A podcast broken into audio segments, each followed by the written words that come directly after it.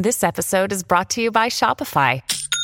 Forget the frustration of picking commerce platforms when you switch your business to Shopify, the global commerce platform that supercharges your selling wherever you sell. With Shopify, you'll harness the same intuitive features, trusted apps, and powerful analytics used by the world's leading brands. Sign up today for your $1 per month trial period at shopify.com slash tech, all lowercase. That's shopify.com slash tech.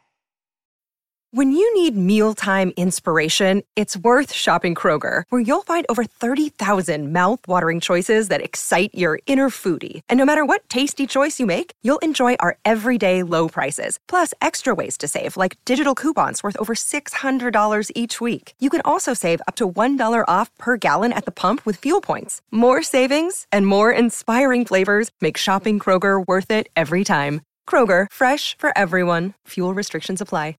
Another day is here, and you're ready for it. What to wear? Check. Breakfast, lunch, and dinner? Check. Planning for what's next and how to save for it? That's where Bank of America can help. For your financial to-dos, Bank of America has experts ready to help get you closer to your goals. Get started at one of our local financial centers or 24-7 in our mobile banking app. Find a location near you at bankofamerica.com slash talk to us. What would you like the power to do? Mobile banking requires downloading the app and is only available for select devices. Message and data rates may apply. Bank of America and a member FDIC. Welcome to the New Books Network. Hello, this is Bernardo Bátiz for the New Books New Books Network podcast. And as our guest today, we have James W. Cortada talking about his book, The Birth of Modern Facts. James Cortada uh, graduated uh, in history and then worked for 40 years in IBM. He has written a large numbers of books on the topic of IT and organizations and their interaction with technology. His latest book, Birth of Modern Facts, is published by Rowman and Littlefield. James, thank you very much for being with us at NBN. Pleasure to be here. And I will add to the link of the um, podcast our previous uh, discussion on your book on the history of IBM. Uh, so if you don't mind, we can jump into to this one, uh, Birth of Modern Facts. So tell us a little bit of how you were linking this book with your previous contributions, how, how the idea for this new book came about. Oh, what happened was that uh, as I was writing about the history of IBM and about computers, I realized that the real story is about the evolution of information. You and I do not buy computers because we like technology. We buy computers because they give us information and a certain number of answers per month, if you will. You know, it comes out of the machine. And I had noticed over the years in, in doing other research on the history of information itself that more information appeared and more information was used and more information had changed in the last 200 years than in all previous time in human history. And I found that to be most interesting uh, because from the 18th century forward, you have scientific research, you have uh, scholarship very similar to what we have today. And then in the 19th century, you have the introduction of uh, electrified information the telegraph, telephone, radio, and then later on television, and then finally computers. And that's how that connected to my earlier studies on things like IBM and the history of computing. So I, I concluded there was a much larger story here than just simply about machines and software. So I decided to explore how information uh, had changed over time. And it became quite obvious that a lot of things were going on. Uh, to begin with, uh, beginning uh, largely in, in, the 18th century in Europe, or, or even earlier, uh, the amount of literacy increased. The number of uh, publications increased. Literacy rates in North America were very high from the first days that the pilgrims came over because a lot of them were political dissidents and ministers and scholars and what have you. So you have a lot of um, uh, of literacy, and as the economies of the of on both sides of the Atlantic uh, improved dramatically in the 18th and 19th centuries, they could afford to create new information. And what happened then was that new information was created, uh, information was organized, the library systems that we know of today. Uh, more people acquired information, more people studied it and added to that collection, building momentum up all through the 19th and 20th centuries. And that led to the uh, introduction of collections or subgroups called disciplines in, in, the academic world. So you have people who specialize in physics, and others in chemistry, and others in history, and others in literature. And each one developed their own bodies of information. And that led to uh, larger universities, to uh, more publishing, to uh, professions, all of which were grounded in new bodies of information that did not exist prior to the 19th century. And that's how we get to the concept of the birth of modern facts. So if you took a, a uh, scientist from the 1700s and had him sit down and talk to somebody today who is also a scientist, eh, the conversation would would pass each other. The vocabulary is different. The, the basic knowledge is different. The scientific method allowed for a better organization and understanding of how to acquire new information. So two things happened. One was uh, there were more people discovering facts or information, such as how biological systems work and so on. The second thing was they added more information at the same time, uh, because in some cases they created it. Let me give you an example. Supposing you wanted to uh, study um, what Mexican banks were doing with computers, uh, you would have to create that information, wouldn't you? You'd have to go and interview people. You would have to find uh, old documents. Some of that is discovery, the old documents, but some of it would be new if you talk to two people and then you you combined uh, their their information together to get a, a composite view of say Mexican banking. That's new information. You created it because you wanted it. You needed it for your work. Well, it's the same thing across all these disciplines. And that's how we got to this whole issue of modern facts. So something um, that well, two key terms that you have used throughout the book and in, in the explanation that you also gave a moment ago are precisely information and facts. And right at the start of the book, you say, well, information as a concept has changed, and therefore I'm not going to try to define it. Did I get that correct? That's uh, reasonably correct, yes when when you take a look at any subject the vocabulary changes over time and the meanings so for example as late as the early 1900s people tended to use the word knowledge in fact that's still the case knowledge combines wisdom uh, specific uh, pieces of information, such as the, the date of your birth, the temperature outside. It also uh, can involve um, context. So you have multiple things that go into this word knowledge. As we went through the 20th century, all disciplines tried to become more specific in the language that they use with more precise definitions of what they mean in physics, biology, history, and so on. Well, it's the same thing with uh, knowledge and information. Knowledge was too fuzzy. It was good for the priests and the, and the philosophers.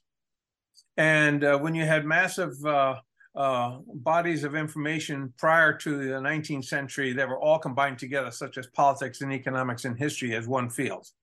But that was too fuzzy. So over time, people began to uh, create definitions that were specific to information, as specific to context, as specific to wisdom, and so we got increasingly to the word information. And then today, because of all the data collection, uh, we get even to a a smaller, narrower definition, which is facts. You know, September 7th is my birthday.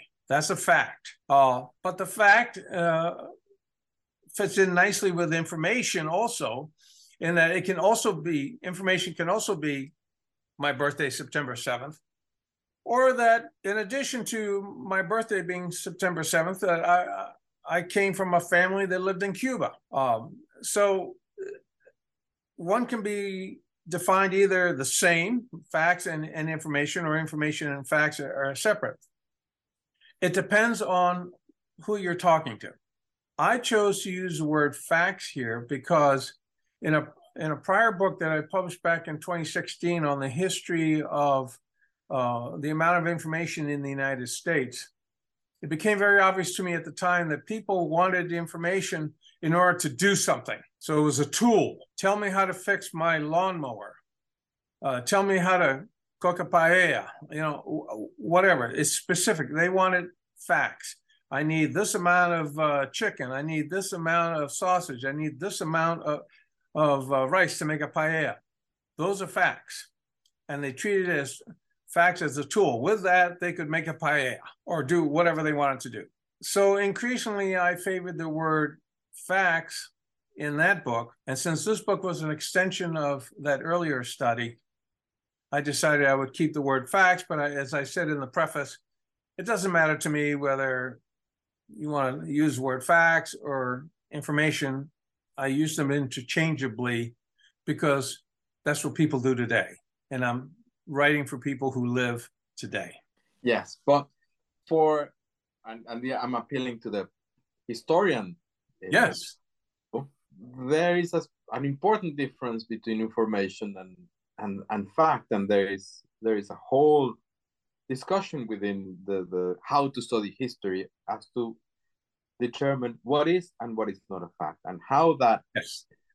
how that informs and changes the view, I mean, one of the things I, I don't know if this this is your understanding as well, but one of the things that you want to do as a historian is to establish facts, to establish things that we can agree on, things that happen in a Correct. certain way, and that we can say, well, it's not a supposition. We are more or less confident that this happens. Now, yes, how does that look like when you have to um, uh, uh, attitudes publicly in different countries where you know people are questioning whether facts exist or not like they want to have their own view of the world yes as that, that is prevalent and and disregard the the the the notion that there can be a fact no if, if it's yeah, not yeah, yeah. so um, it, I've I've had to deal with this issue. Uh, actually, uh, I had to deal with it uh, across a couple of books because it's very complicated. What I did in this book was I said everybody in a particular discipline has their own definition of what is a fact, what is information. The, and so the book is organized by traditional academic disciplines, the ones that created the greatest amount of new information in the 19th and 20th centuries. So there's a chapter, for example, on how the librarians did it, another one on how computer scientists did it, another one on how business people did it, another one on economists and political scientists and um, people in physics and chemistry. And so in each of those chapters, I say, here's how they have dealt with that issue, right? So for example, in the case of the, uh, the historians, starting like everybody else in the 19th century, they said accurate information will be based on such things as looking at original documents that were written at the time of an event, right?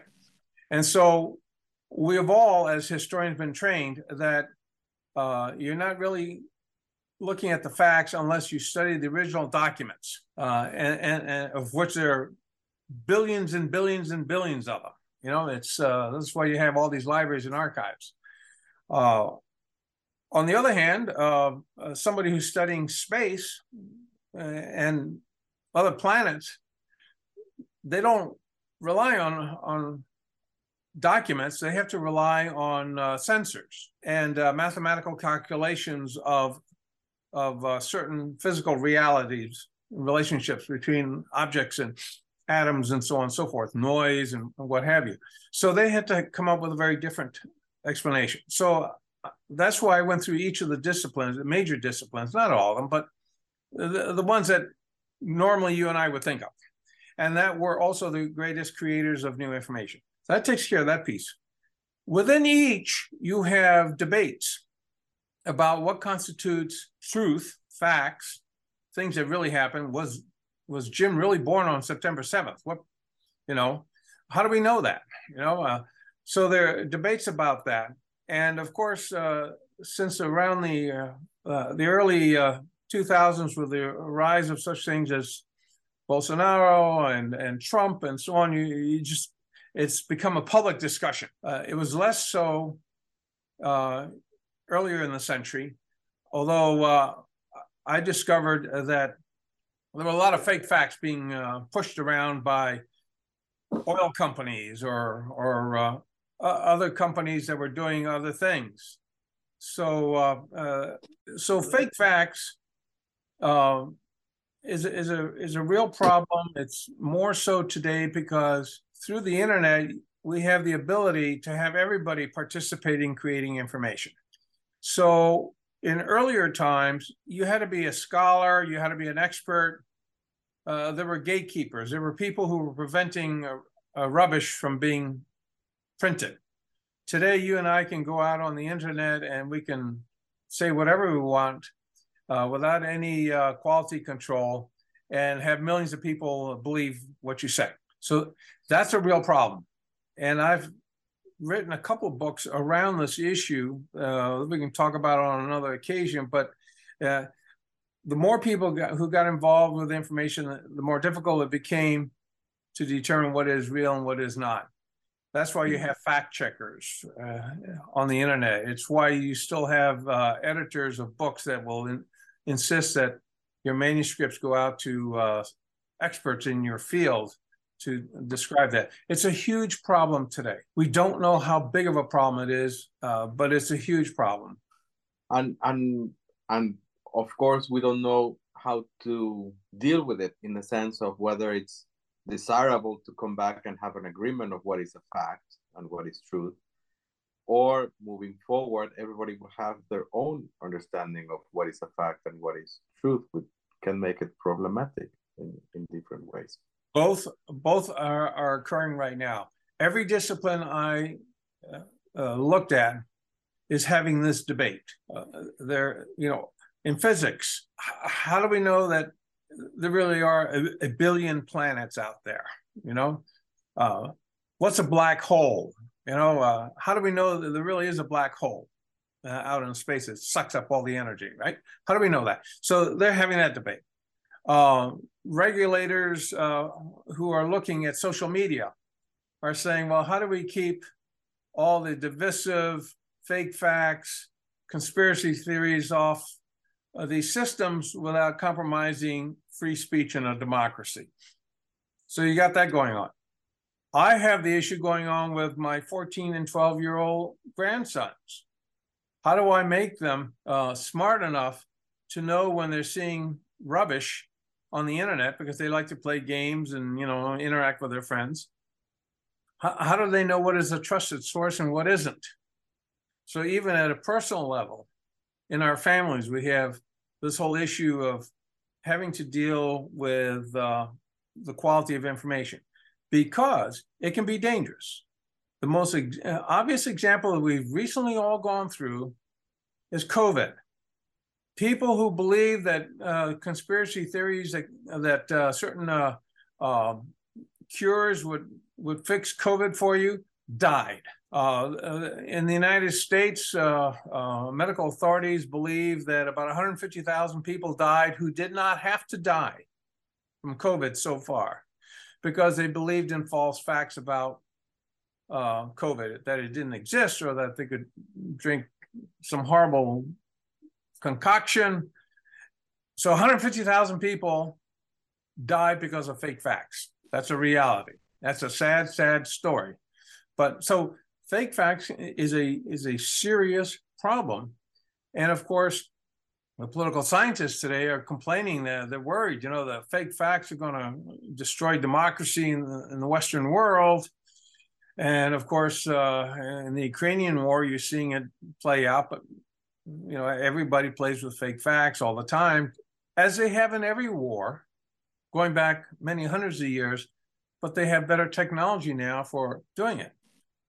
No, but it's a. Uh, mean, I've had this the, the, the same conversation, or the although it was in passing with my students, with my postgraduate students, and I was surprised uh, because it really made me think: How am I going to, port, you know, project, inform, educate about what is um, and what is not trustworthy information? Because they are skeptical. They they don't want to, you know, they, they were coming to know the technical topic and but but still on the back of their mind they they they could feel free of saying well i can give my own interpretation to this and that will be fine of course in an educational setting that doesn't work because if, if they don't come back with what i think it's the truth then they fail. And that will be a fact yeah. you know and we ended up the the the discussion no? You can think whatever you want to but these are the rules of the game. But coming back coming back to the book um, in order to cover this very large uh, range of topics and areas, um, how was it that that you were able to articulate and, and to gain depth into those discussions? What would, in other instances, be called, you know, what is your your your field work or what is the, the the material that you're using to be able to to tell this these stories? How how what what do you choose and how do you brought it together? Yeah, the strategy was was fairly simple. Uh, I knew that the greatest amount of information, new information, and how it was applied, uh, was largely organized by academic discipline. And those academic disciplines grew out of what the librarians did in the 19th century to organize all their books and magazines because they had too many you know and so they had to organize it in ways that would make sense for the economists the historians and so on so once once that happened i had uh, done a lot of research over the years about information ecosystems.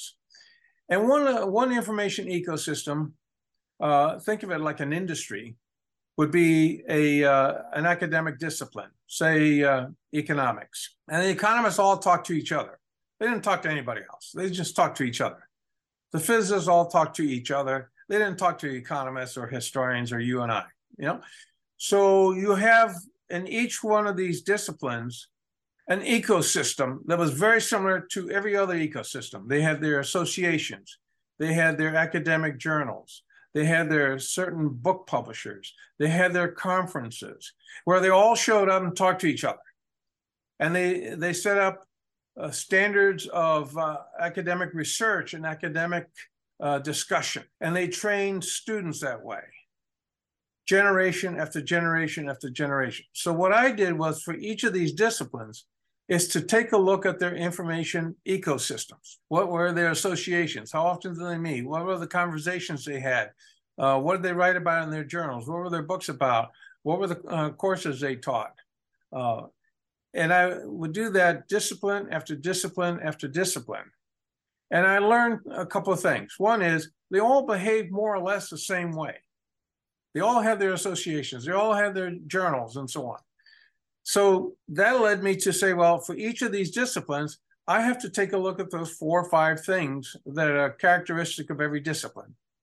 And I was never disappointed. I could have looked at more disciplines, uh, but it, all I would have done is make the book fatter. It would not have delivered a, any message. Now, all of that grew out of the scientific method and the way people were trained uh, in universities, uh, largely in the 1700s and 1800s, and that has continued right down to the present. I like to make the joke, uh, which is unfair, that you could take a, uh, a, a professor from the 1890s and put him in a modern university classroom and the only thing you would have to teach him is how to turn on the lights. That everything else would be the same. You know, he'd have his blackboard, he'd have the students in front of him, he would give the 45 minute lecture, You know, it's hasn't changed that much. Uh, now, I like to make a joke about that, but the, there's a there's a profound truth there in that there are certain behaviors among all creators and users of information in the academic world uh, that behave the same from one discipline to another. Turns out the same thing happens in jobs, whether it's in business or in government, or even if you're a farmer, uh, where you would think you don't have an infrastructure, but they do. Uh, they learn that they should have books, that they should have uh, journals, that they should have uh, newspapers, that there should be experts that they can go to to ask specific questions about their specific situation. The idea coming back to the to the idea of tools. So I discovered that behavior also existed, whether you were a farmer or the president of the United States. You basically did the same kind of thing. You wanted certain types of information. You knew to do that, and you knew to have uh, confidence in it, and you knew to use it. And so you see this, on the one hand, this homogeneous behavior, but on the other hand, you have this tremendous fragmentation of information because somebody today cannot know economics, physics, and so on. Whereas in the 18th century, a lot of people did. My favorite example is Benjamin Franklin. He, he you know, he worked on electricity, but he also uh, helped establish the United States. Yeah. You know, so he was a political scientist. He was a media mogul, and he was a a STEM person, right? A, a scientist all in one person. Well, you can't do that today. Uh, so th- there was a lot of fragmentation in the information as, as people built their disciplines and their silos. So today, for example, uh, somebody asks you, "Well, Bernardo, what are you?" Well, I'm a historian. Um, in the uh, 18th century, you would have gone, uh, "I don't know. I'm just a really well educated guy and I'm interested in a lot of things. And so t- if you were doing that today, we'd say, oh, Bernardo's a genius. He's a polymath, right? They have a word for that, but it's so rare that it, it doesn't get done. So that's how I organized and how I think people should look at it. Now, here's the problem that we have, and it steps beyond the book. When you ask the question, so what? Why? Who cares?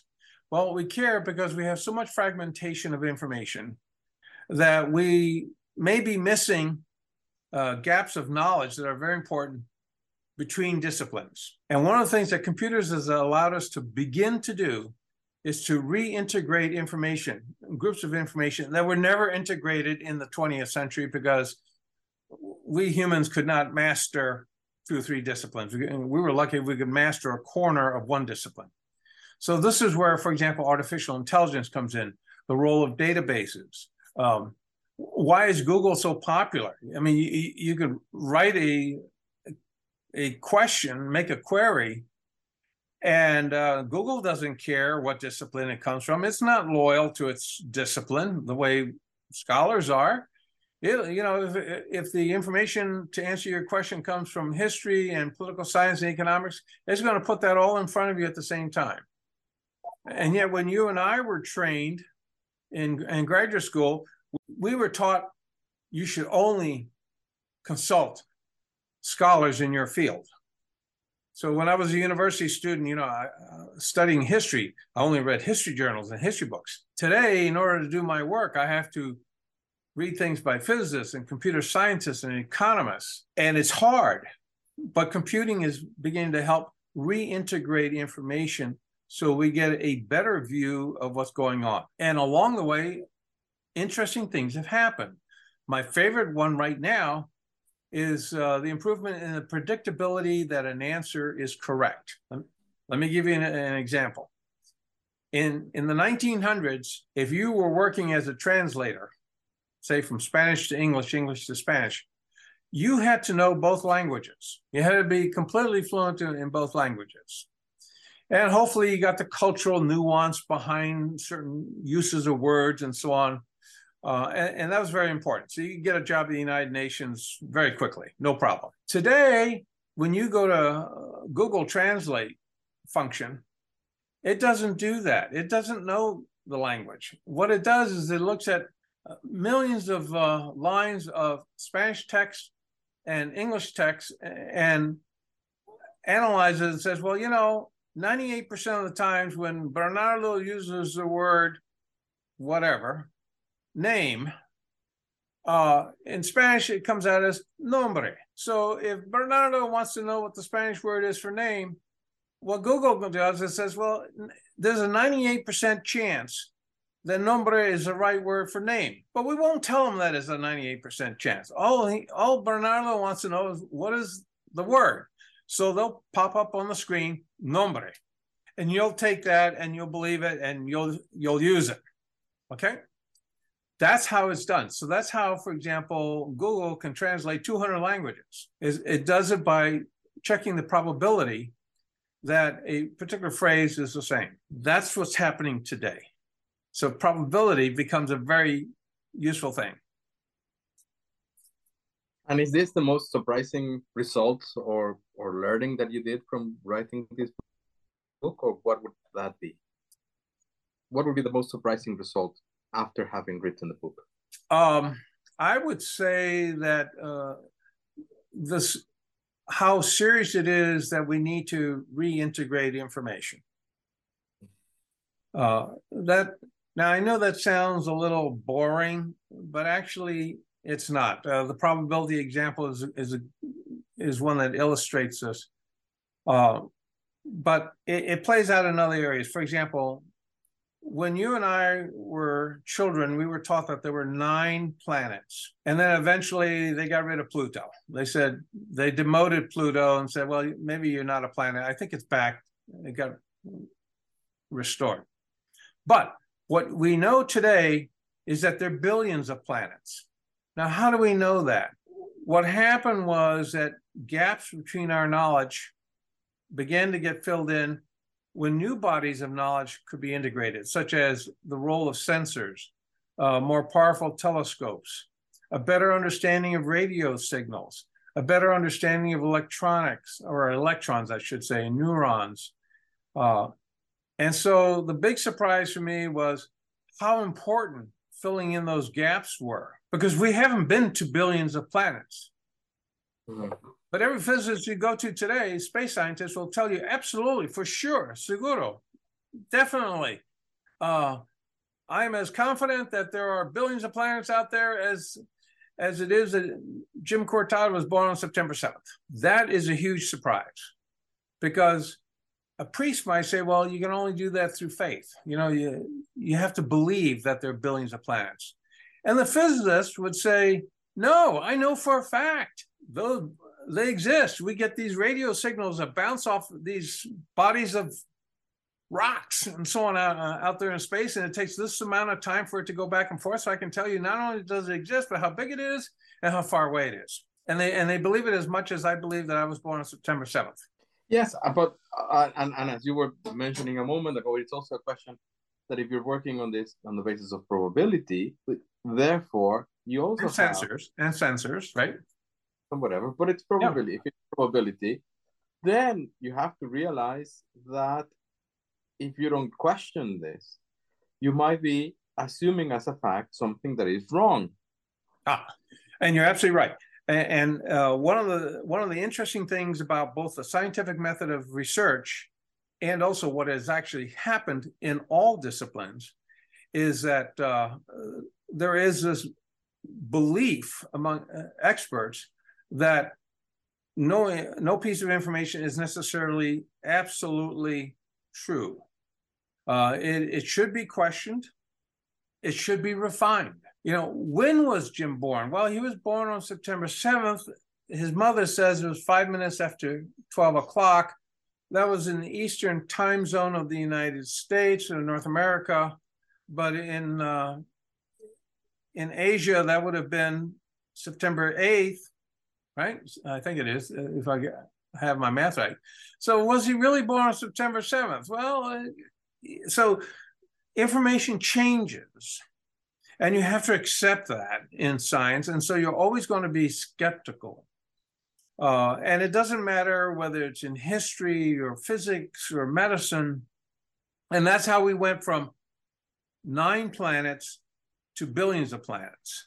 Yes, it is nine planets for now, but be open to the idea that it would be billions. And then when in fact it happens, you accept it, you prove it, you challenge it, you verify, and you keep verifying, keep proving until it changes. Now, why do you want to do that? In, in a lot of cases, you want to do that because circumstances really do change.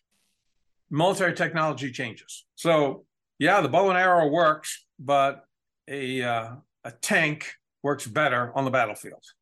Mm. You change, you know. You say, well, you know, we still use bow and arrows, but not for warfare anymore. We we use it for certain types of hunting, but we but we won't hunt deer with with a uh, a tank. So it, it changes, and and that's why you constantly have to challenge the information. And they may find that you know billions of planets is not the right answer, and maybe it's trillions of planets, or maybe the whole idea of planets is no longer relevant at some point. That it's it's it doesn't make sense anymore. So you have to be open to that. I believe, and one of the things that came out of this book is that uh, information is not necessarily hard like a rock. Uh, it can transform over time, or it can be interpreted differently. You know, uh, it doesn't look as red to me as as you say. Maybe it looks to me a little bit more green than red. You know, that kind of an idea. So I'm increasingly thinking that information can also be a bit plastic. Not all of it, but uh, because I still think I was born on September 7th, and I have a birth certificate from the hospital that says I was born on September 7th. So I was able to verify that my mother did not lie to me, and she did not lie to me about uh, coming right at five minutes after 12 at noon. Um, so I verified the truth of what she told me. But again, you know, if I'm in Australia, maybe Jim was born on September 8th.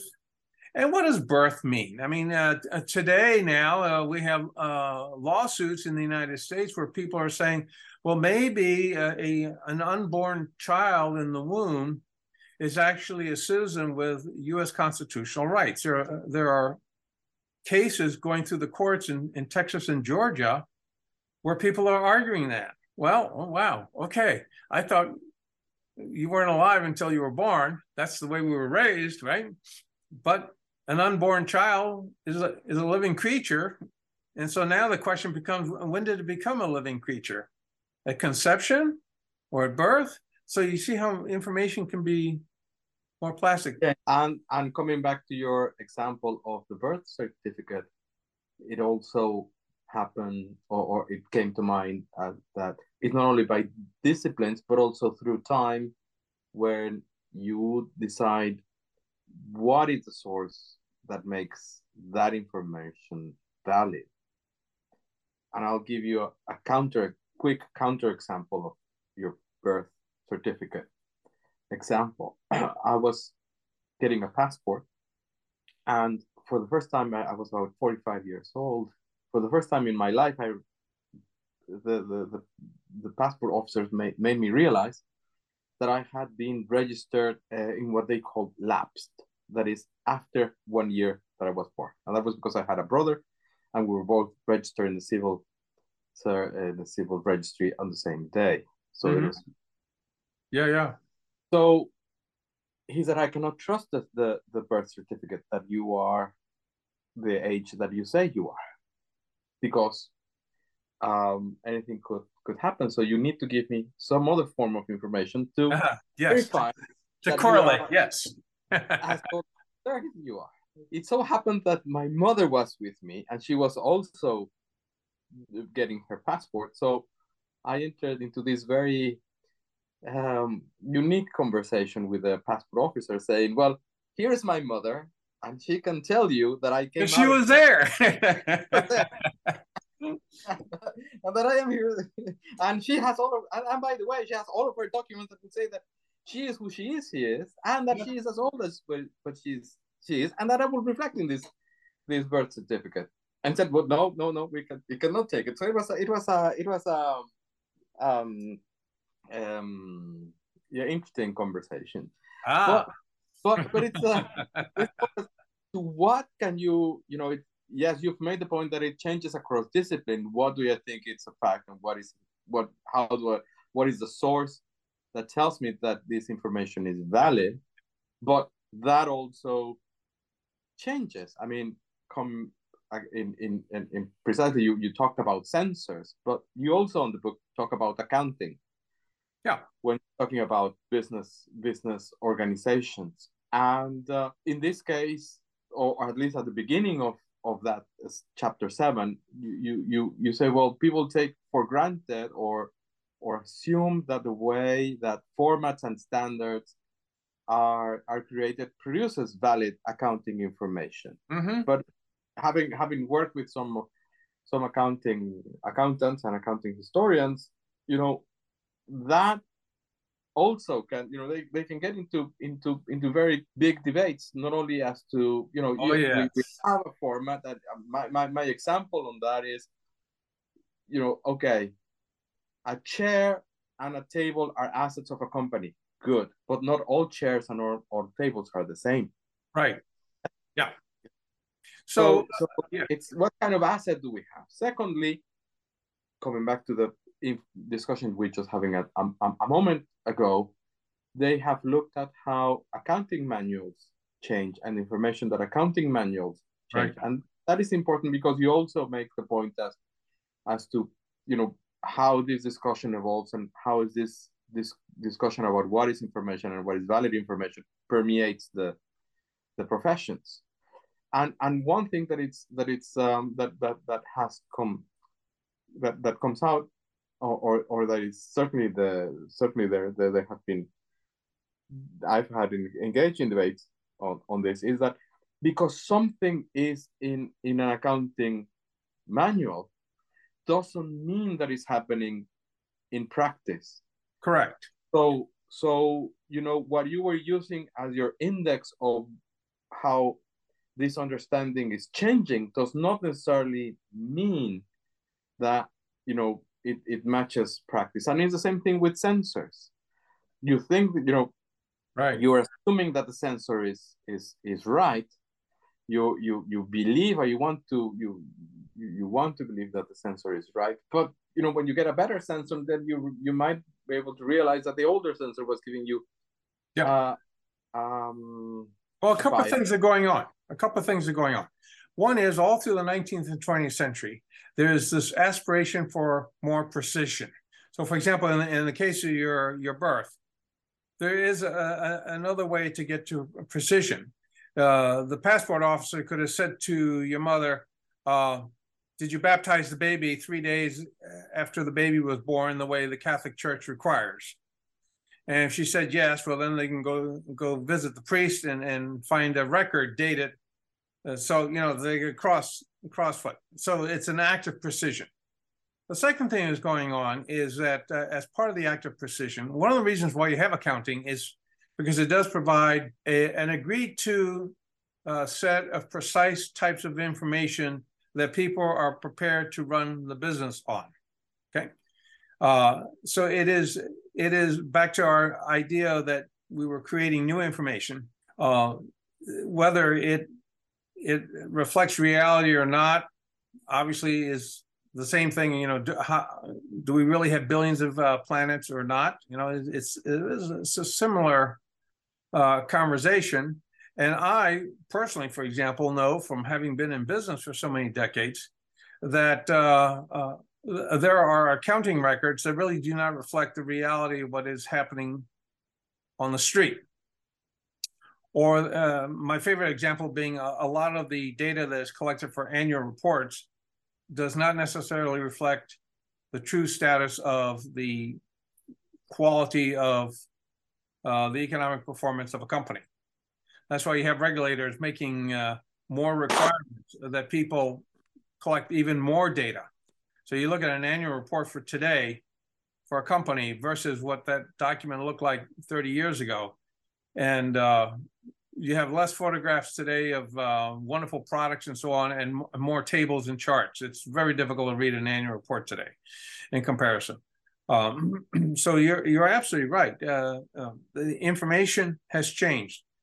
So you have uh, a desire for precision. You create information that you are willing to use as a tool.